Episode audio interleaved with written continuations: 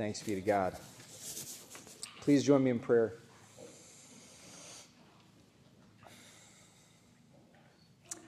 Gracious and holy God, we give you thanks again on this, this beautiful morning for the gift of your holy word. We ask that you would pour out upon us again your Holy Spirit. Help us to hear your word anew to us. And may the words of my mouth and the meditations of all of our hearts be pleasing in your sight, O Lord, our rock and our Redeemer. Amen. Have you ever had the unfortunate experience of uh, accidentally saying the wrong thing at the wrong time? As in, you know, open mouth, insert foot. Sometimes people call them gaffes, which I think is kind of a funny word in itself. The dictionary defines it as a, an unintentional act or remark causing embarrassment to its originator, a blunder, a mistake. Like in the movies, when someone congratulates a woman and asks when she's due, only she's not pregnant. Just the thought of that kind of thing makes me cringe. You know, obviously, I would never make that mistake. But I know I've made other mistakes, probably just as bad. Most people do. Usually, these things happen when talking to someone from a different background, a different age or race or gender. Those interactions are prone to misunderstandings. And I find that the pattern is usually similar. Maybe you're, you're trying to be friendly or, or funny, make a connection of some kind, but then the words just come out wrong or different from what was intended. And maybe we try to walk it back. But I didn't mean, of course, you know, I would never. I, I'm so sorry. Can we just start over? And then you hope and pray that that person does not hold this interaction against you for the rest of your life. In that case, to forgive really would be to simply forget. Has that ever happened to you? It's painful when it does. I feel like I try really hard not to say the wrong thing because I know it, fe- because it feels bad and I know that words are really important. Words can heal or destroy, they can build up or break down. That's why they, there are proverbs in the Bible about guarding our tongues, about being quick to listen and slow to speak. Wise are those who measure their words carefully. Foolish are the people who blabber all sorts of things that get them into trouble and that they later regret. So, what do we do with this story in Scripture where a woman comes to Jesus asking him to heal her daughter, and he refers to her as a dog? It's embarrassing. It's uncomfortable, painful even. If Jesus were a politician, this would be a really damaging gaffe. But of course, Jesus wasn't just a politician. He was and is also the only begotten Son of God, the one person who was without sin. So, how could Jesus have made this kind of mistake? Isn't that what sin is? Missing the mark, failing to do or say the right thing? This scenario can present a bit of a conundrum. There's a, a conflict, or at least a paradox here of some kind, which is a good thing to, to uh, a good reason to dig a little deeper, since that's our task during this season of resurrection. To go back to difficult stories like these and consider them new in the light of the good news that Christ is risen. After all, we know that the cross itself is a bit of a paradox, too.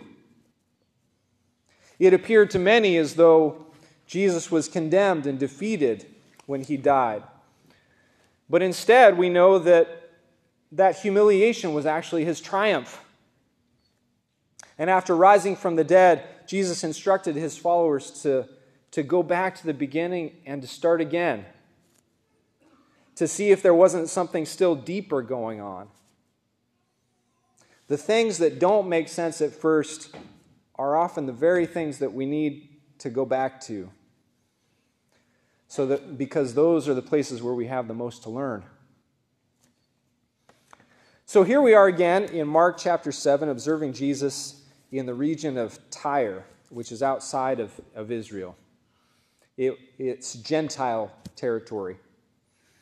Jesus has intentionally taken some time away from his own people in order to minister among foreigners. And it may have been that Jesus thought he was, he was going to get some peace and quiet over there across the lake where less people knew him. After all, he'd been trying to get away from the crowds for some time. But day and night, they just wouldn't leave him alone. So I think it's fair to assume that Jesus must have been feeling a little bit tired out there in the region of Tyre, pun intended. St. Mark writes that Jesus didn't want anyone to know where he was staying, and yet he couldn't hide. Instead, a woman whose young daughter was possessed by an unclean spirit, she heard about him right away. She went to where he was staying, fell at his feet. No one could blame her for trying to get help for her sick child, but I also wonder if it might have felt like a bit of an intrusion. The way she tracked Jesus down and sought him out, tired as he was. And then Jesus saw who this particular solicitor was a Greek woman, a Syrophoenician woman. Maybe it was her clothes that tipped him off, or her complexion. Maybe she had an accent. In any event, these two individuals could not have been more different. Scholars say that the women's people would have been considered rich while Jesus himself was poor. Her people were known historically as the oppressors, while Jesus' people had been the oppressed. She was a Gentile, he was a Jew, she was a mother, he was not married, and he had no children. And here this mother was, keeping Jesus from rest, begging him to throw a demon out of her daughter. It was already a situation rife for misunderstanding. And readers have been trying to figure out Jesus' response to this woman ever since. Some say that he was quoting a common proverb of the time. Some others have suggested that Jesus was being sarcastic. Others think that maybe he was intentionally provoking her in order to draw her out. But there's still just no getting around the fact that he called her a dog. Jesus said to her, The children have to be fed first. It's not right to take the children's bread and throw it to the dogs. Now, personally, as I imagine this interaction today, I think it comes across mostly as a gaffe, an unintentional, embarrassing remark. I don't think Jesus meant to offend this woman. I notice that he didn't even refuse her offer of help. Notice that Jesus was just saying, as he had often said to others, that his, his mission was to the Jews first. Not only to the Jews, but to the Jews first. And given that Jesus was tired, per, perhaps even a bit hangry, I suspect that he referred to this common proverb about children and crumbs not realizing at first that the dog part might come across as a bit offensive. That's my take, anyway. I suspect that's how it happened because, again, I've been there myself a few times. Just like most other people have. Open mouth, insert foot. No offense was intended, but there it was anyway. Only in this interaction, in this story with Jesus, remarkably, this persistent mother, she came back with a clever retort that saved the day. She made light of this insult by pointing out that even dogs under the table eat the children's crumbs. Touche, Jesus. And at this point, I imagine he felt a bit of relief at the way this woman had saved him from some social awkwardness. I bet Jesus was grateful for this mother's courage and poise. He was clearly impressed by her humility and grace. Blessed are those who take no offense at me, said Jesus on another occasion. Which implies that, yes, even the Son of God sometimes says offensive things or things that may come across as offensive. But those who persist in faith, continuing to ask, to seek, to knock, they're still blessed.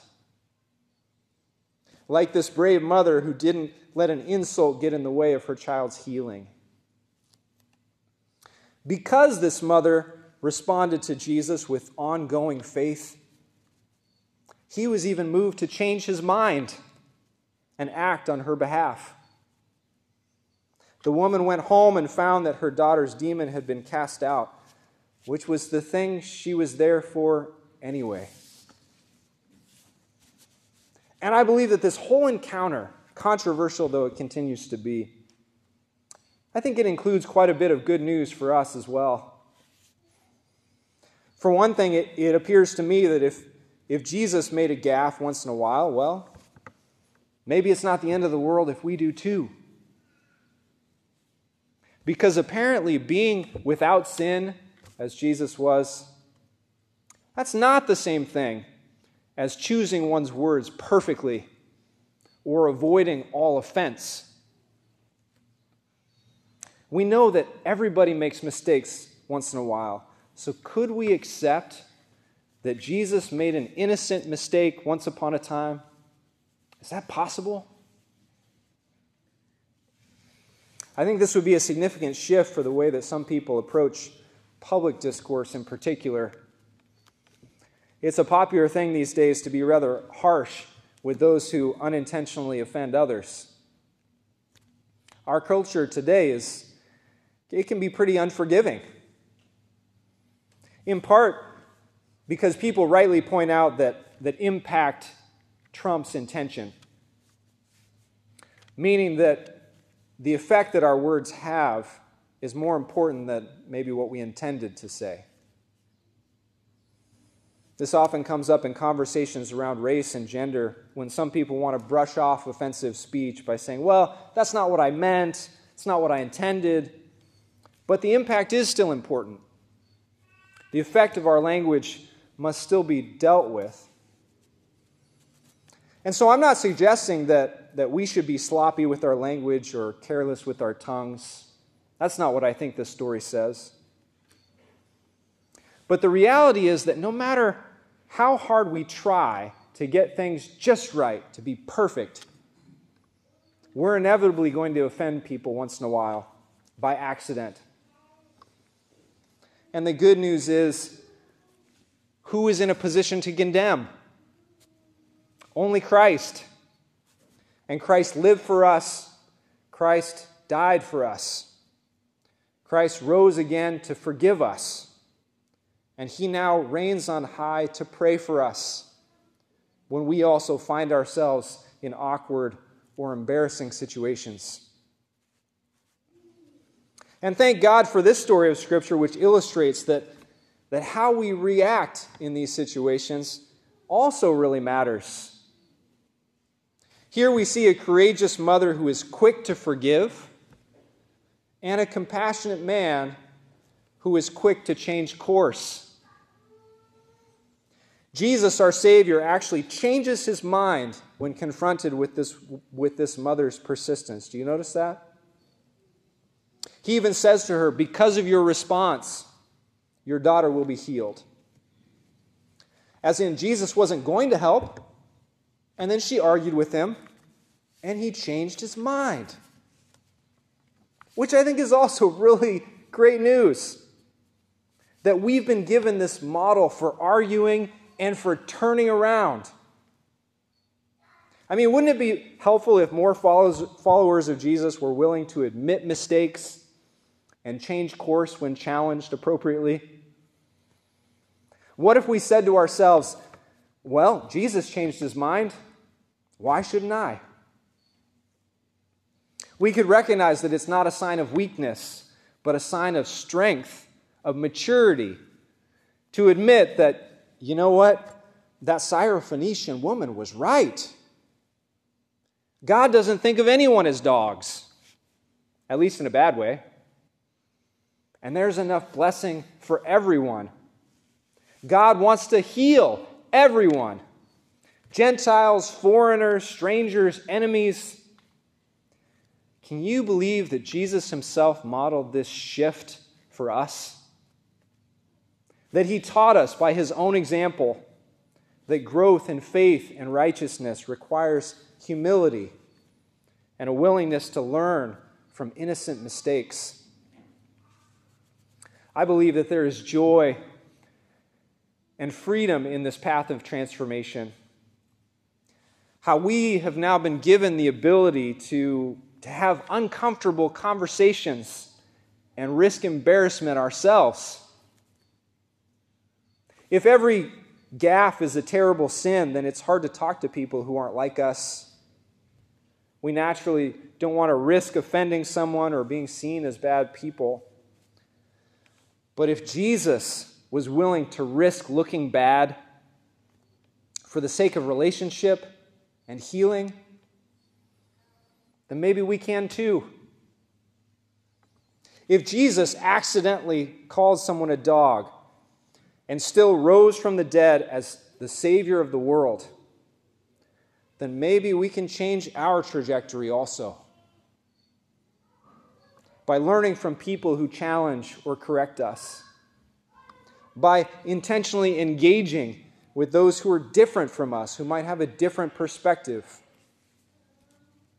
Maybe we'll, we'll never be completely culturally competent or perfectly politically correct, but perhaps we can at least enter awkward conversations with confidence, knowing that there's grace, that we don't have to be perfect that we just have to be willing to be vulnerable and open.